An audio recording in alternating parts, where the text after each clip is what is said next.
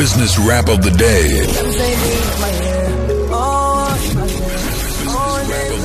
On Metro F M Talk with Ayabonga Kawe. Metro F M Talk. sixteen minutes it is before uh, eight p.m. We now go into our wrap of the top business stories uh, before we get into our chats just after eight p.m.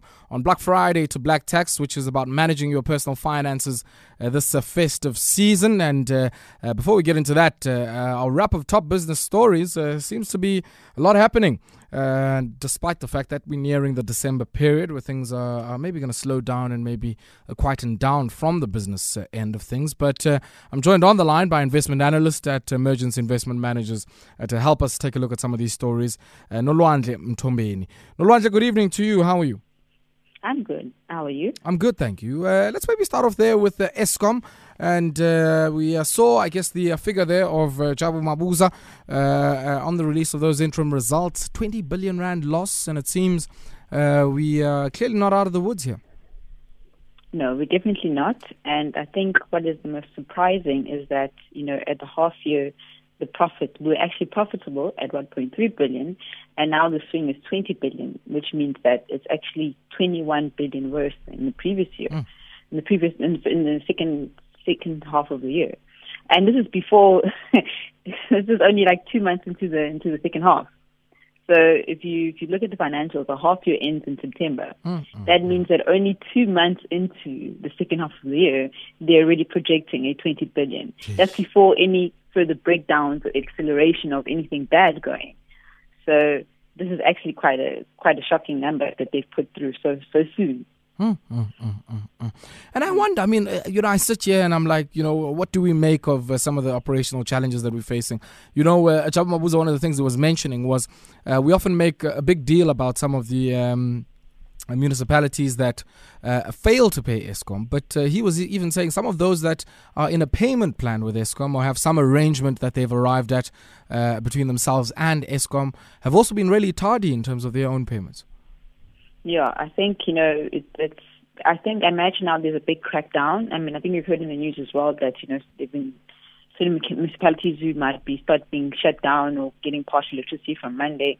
So everyone's trying, but, you know, the electricity price has come up so much that it's becoming hard for consumers to even be able to afford in this kind of climate. So there's a huge knock-on effect where, you know, it's, it's sort of like a chicken and egg where you increase prices, it's harder for consumer, yet there's still use of electricity. And even though the volume is down, you still need to collect for them, but it's harder for, to collect from the consumers. Mm. So I think it, it's, it's, it's, it's, it's quite hard. And that's why the prepaid system is the best system to have. And it prevents this kind of thing. But that's not being implemented in many municipalities, and that's the problem. So I think that's the key to solving that problem, because otherwise we'll always be trying to keep up with municipalities, which is quite difficult. Hmm. Certainly a tough one here, and uh, uh, everybody right through from taxpayers to the policymakers to bondholders are going to be watching uh, all of the happenings at Eskom rather closely there. But um, we also saw the producer price inflation numbers coming in uh, at uh, the lowest level uh, in four and a half years. Uh, what, what seems to be driving this? So if you look at it, it's, um, food, beverages and tobacco makes up thirty-five percent of the basket. So every time there's a slowdown in those three categories, it makes a big difference. So those those those those um, categories were down favorably, and then there's also like a contribution from um, is it rubber, chemicals, and plastic. You know, the unsexy stuff um, that also played a role. But the biggest one was the food, tobacco, and and and, and um, uh, what is it? Beverages. Mm. So those were the main ones, and it looks like this is probably going to bottom. And in the outlook for inflation from the P P I point of view, the biggest risk is, is the currency. So typically, um, the biggest driver in terms of how the P P I comes out is infl- import inflation, given that food is, for example, is a huge part of that. And any move in the currencies has the ability to move that number further down, further up. And at this point, it looks like there are more upside risks than downside, given the, in, the currency. Yeah, yeah. Uh, Nolwandle, I want us to take a brief spot break here. And uh, when we come back, uh, it seems uh, the airline industry is probably one of the one uh, one of the few industries this year that uh, really hasn't had a, a good run of late. I mean, right through from the strikes that we've seen in Europe and uh, in some parts of the U S and uh, in the U K as well. Now to Air India, which joins the likes of Air Tunisia and S A A uh, as a struggling airline that is finding itself uh, cornered somewhat. And, and then we'll also take a look at uh, uh, some of the things to expect here by way of bargains and specials uh, with Black Friday mm. tomorrow. Eight minutes it is now before eight p.m. and uh, I'm in conversation with uh, Nolwandle Mthombeni, and if you just joined us, it's our wrap of uh, the top business and investment stories that are moving markets on this Thursday. And uh, Nolwandle, it seems that misery loves company, and uh, especially if uh, you are at uh, the uh, South African Airways, because it seems that uh, their uh, state-owned counterpart in uh, the second most populous nation in the world, in India, Air India, uh, joins uh, S A A and the likes of Air Tunisia uh, as a struggling airline here that is not only in need of some uh, strategic injection of uh, capital, but also, uh, one would think, uh, some operational turnaround. Yes, I think that, that quote you just made is very appropriate, that misery loves company. And I am personally happy to say S A A is not the only one in the world. In fact, you know, I really am. In fact, um, I actually came across this, this, this great article earlier in the year that I've shared um, that talks about exactly the problem with with national airlines. Mm. And Air India is actually not the not the only one. In fact, Air, Alitalia, which is the flag carrier for, for, for Italy, could have could go down next year. It's it's that serious. And Kenya Airways as well is another problem that's having the same thing. So actually, um, this is the one case where South Africa's parastatal problem is very much um, common to many other countries outside of, of South Africa. So it's, it's, it's, it's the problem that we have and others, and Air India also has that problem. In fact, they are going the privatization route where they've been trying to get um, buyers to take a minority stake and have not been successful. And at this point, it's so serious, and there's a huge debt burden where now they're even willing to take bids for one hundred percent. Mm, mm, um, mm. Yeah, so, and I think they've got the similar problem where the, the people have not been willing to come through, and the bids have been failing for a, a partial stake in it. And now it's just up to trying to get the entire stake out because it's unsustainable at these levels. And obviously, it will have a huge ramification in terms of the employment, because the employment employs about and they're just under ten thousand employees in the sector, so in the in the in the, in the company. So I think it's, it's it's exactly exactly the same situation that we're in.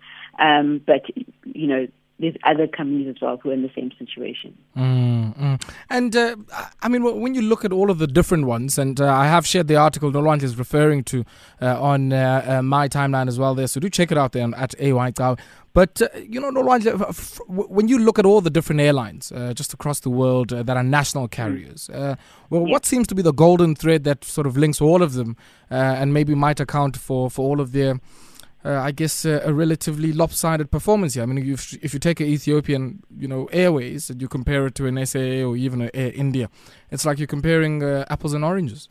Yes. Yeah, so I think, you know, this article in particular gives a lot of insight in terms of what happened. And I think a national carrier has been a, kind of like a big signal, it's sort of like a political um, you know, weapon to have, to have a national carrier. It carries the flag.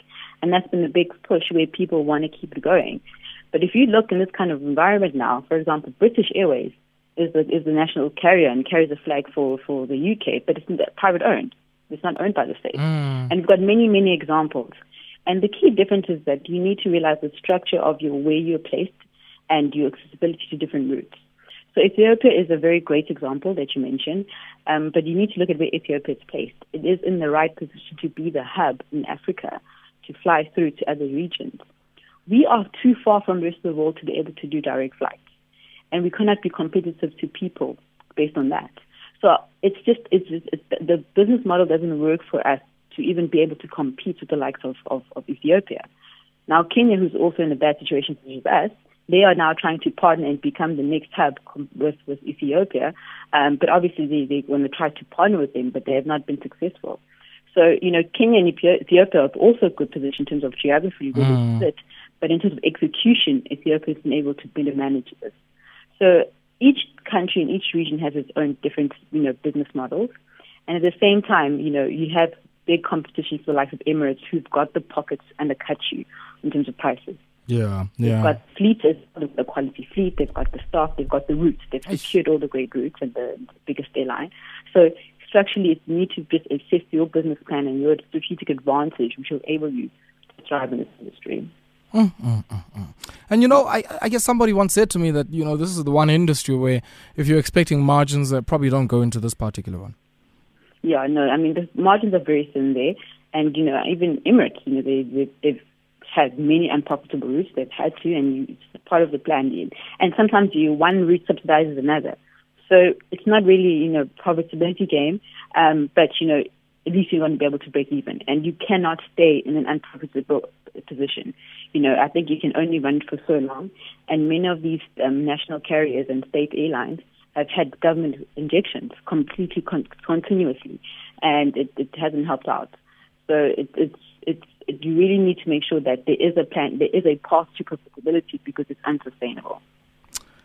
And then Nolwandle, uh, Black Friday, Ish, yeah, ne?